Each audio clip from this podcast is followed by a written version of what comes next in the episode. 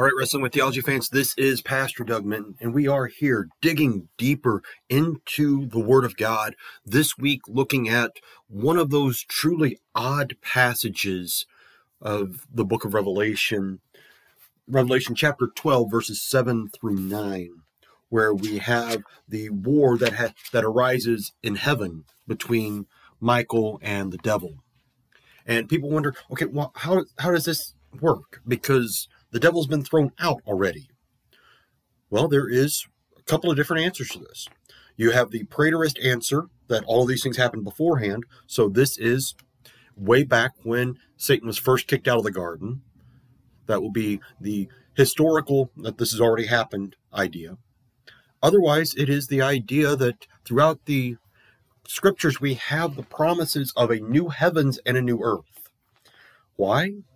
Because as we see in the first two chapters of the book of Job and here in Revelation 12, we have Satan being able to be back in heaven right now. He's able to come in. And how that works, I don't I don't even pretend to understand.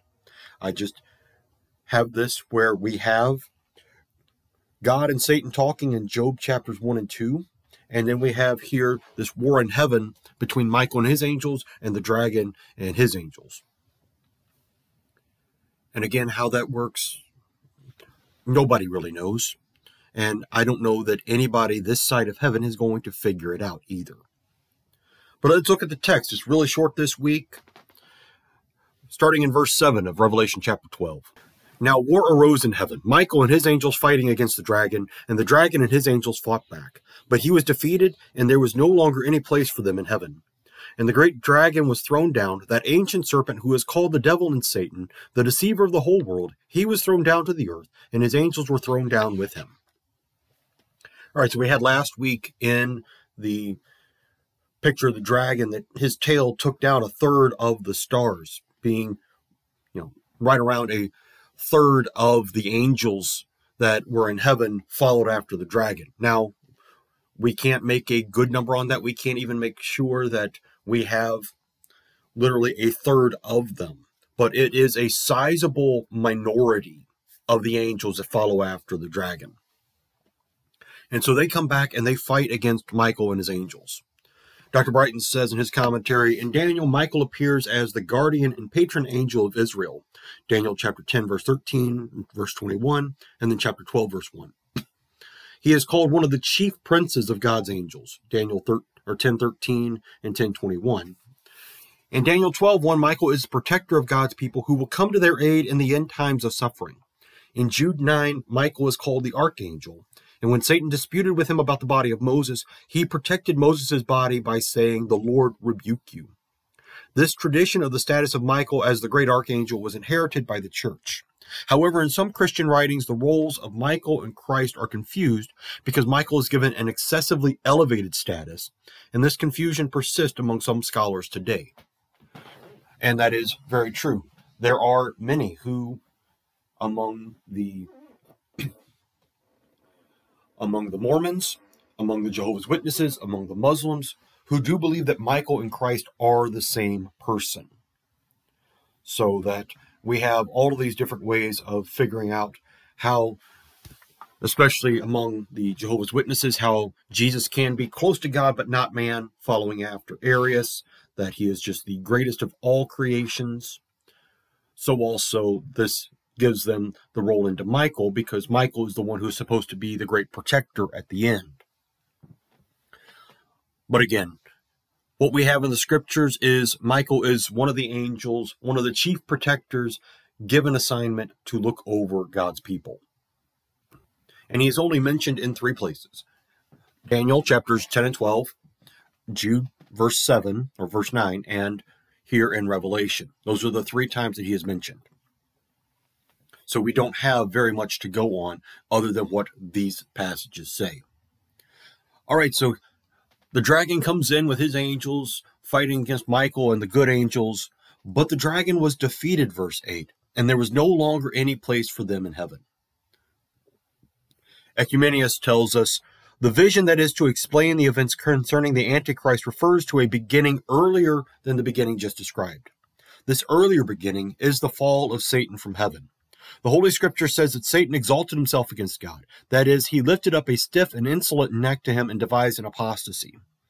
Although God, who is by nature good and forbearing, was patient with him, the holy angels did not tolerate the arrogance of their master and banished him from their ranks. This passage speaks of this event. Michael, one of the great leaders of the angels, made war against Satan and his followers, and Satan did not prevail in this war against him. So Oecumenius is one of those preterists that believe that this happened way back in the beginning, well, after the beginning, between chapters 2 and 3 of Genesis. Primasius in the mid 6th century says, We must not think that the devil and his angels dared to fight in heaven, since he could not even tempt Job without God's permission. Rather, by heaven, he quite manifestly indicates the church, where each one of the faithful constantly contends against spiritual evils. Therefore, the apostle says, Our struggle is not against flesh and blood, but against the principalities and powers and against the world rulers of the present darkness. Ephesians 6.12. And so he says here that Michael with his angels fights against the devil because by praying according to the will of God for the church in this world and by granting her his aid, he is properly understood to be fighting for her. The devil and his angels are not only those who are similar to him in nature and will, they are also men who, after being caught in his traps, become pursuers of such evil things. Indeed, because of the qualities of his will, it is said about the devil, an evil man has done this, Matthew 13, 28, and about Judas, one of you is a devil, John 6, 70. So Primasius has more of an idealistic idea that heaven here is the church. And this is all being fought out as you and I go about the temptations and tribulations and trials of this world.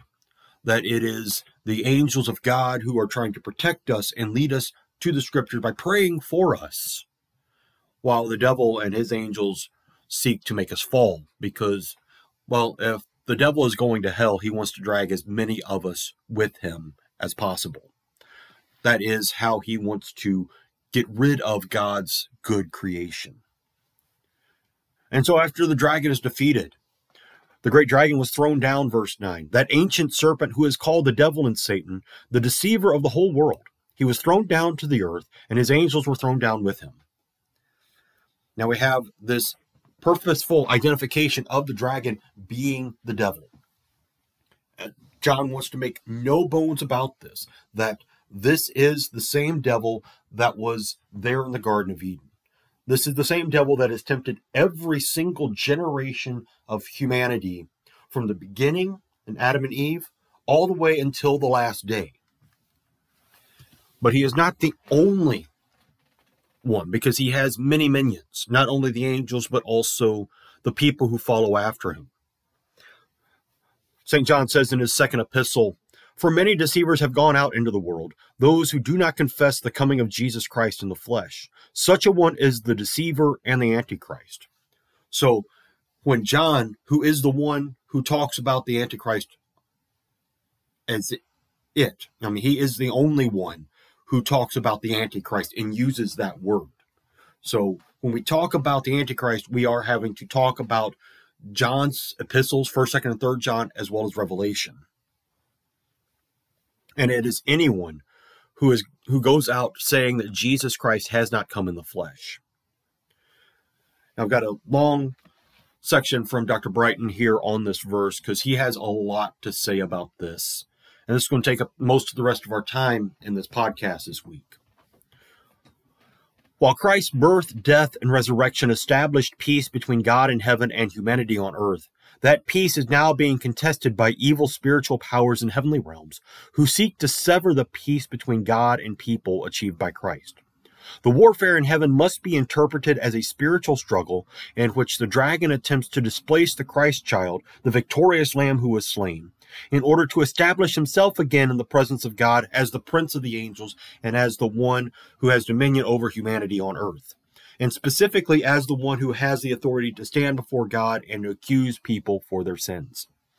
It is a war, so to speak, of words, the words which Satan accused God's saints of their sins, such as in Job chapters 1 and 2 and Zechariah 3 verses 1 through 5.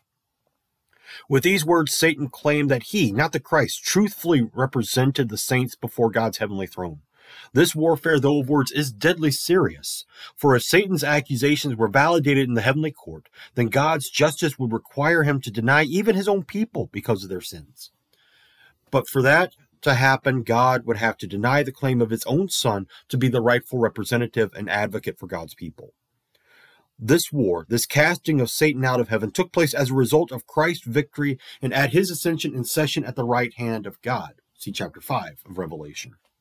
There was no room for two opposing advocates, each claiming to be the rightful representative of sinful humanity. Now dethroned from his seat in the council of angels, see Job 1 6 and Zechariah 3 1, the dragon could never again appear before God. As a result of Christ's victory on the cross and his public vindication over the dragon at his ascension and exaltation, there was no longer any room in heaven for the accuser. The dragon had to be thrown out of heaven, for Christ's vicarious atonement and justification of the saints made Satan's accusations false, lies, and an offense against God's gracious justice in Christ. Once Christ was elevated and enthroned, the slanderer was held in contempt of God's court and was thrown out, never again to appear before God's heavenly presence. When did this war, this expulsion of the devil and his evil host take place? According to chapter 12, verse 5, it happened when the child was snatched up to God and to his throne that is, the ascension of Christ. Apparently, before Christ's victory and the ascension, the devil could at will stand before God and bring accusations against God's saints. In both Job and Zechariah, Satan stands before God's heavenly presence to accuse two of his saints, Job and Joshua the high priest. This war in heaven in Revelation 12:7 is not the original rebellion of the devil against God, which took place before the fall of Adam and Eve, Genesis 3:1. The war and expulsion described in Revelation 12 happened as a result of Christ's victory and elevation. The conclusion that the expulsion of Satan from heaven here in Revelation 12 is the result of Jesus' ministry of redemption agrees with Jesus' statement at the return of the 72 when he said, I was watching Satan falling like lightning from heaven. Luke 10 18. Jesus also said, Now the ruler of this world will be thrown out outside, and I, when I am lifted up from the world, will draw all people to myself. John 12, 31 to 32. So far, Dr. Brighton. Dr. Brighton tries to bring out the sides, the idealistic side, the preterist side, but he says, this is where we get going again with the beginning of this time in Revelation. That this casting out of Satan is at the ascension of Jesus. That now Jesus, who sits at the right hand of God the Father Almighty, interceding for us, there is now no more accusations brought before us. There is no room for the devil anymore in the heavens. Does he try? Absolutely. But again, he has been thrown out. The ruler of this world has been thrown out, and Jesus will draw all people to himself. This is the great war in heaven that happens in Re- Revelation 12. We are getting again into the beginnings of things as we start all over again, starting with Christ's ascension and this victory of Michael and the angels over the dragon and his angels, all the way up back through the end of the world again with the seven bowls of the last plagues, which we will get to in due course. But until then, we look at this as the great victory, the great comfort that Jesus is sitting at the right hand of God, advocating for us advocating that although you and I are sinful human beings, that baptized into his death and resurrection, we are part of him. And God cannot toss us aside because that would also be tossing Jesus aside. That's the great comfort that we have in Christ is that we are in him. We are destined to be saved and to spend eternity with him. That is the great hope of this life. That is the great hope of the book of Revelation. And that is what we continue to dig deeper into. But we are done for this week. Next week, we get into the rest of chapter 12, where we now have the repercussions and the announcement of this war having been won by Michael and his angels. But until then, this is Pastor Dougman thanking you for being here, digging deeper with me into the scriptures, and may God's richest blessings be upon you as you wrestle with the theologies around you, wanting to take away your hope in Christ. Amen.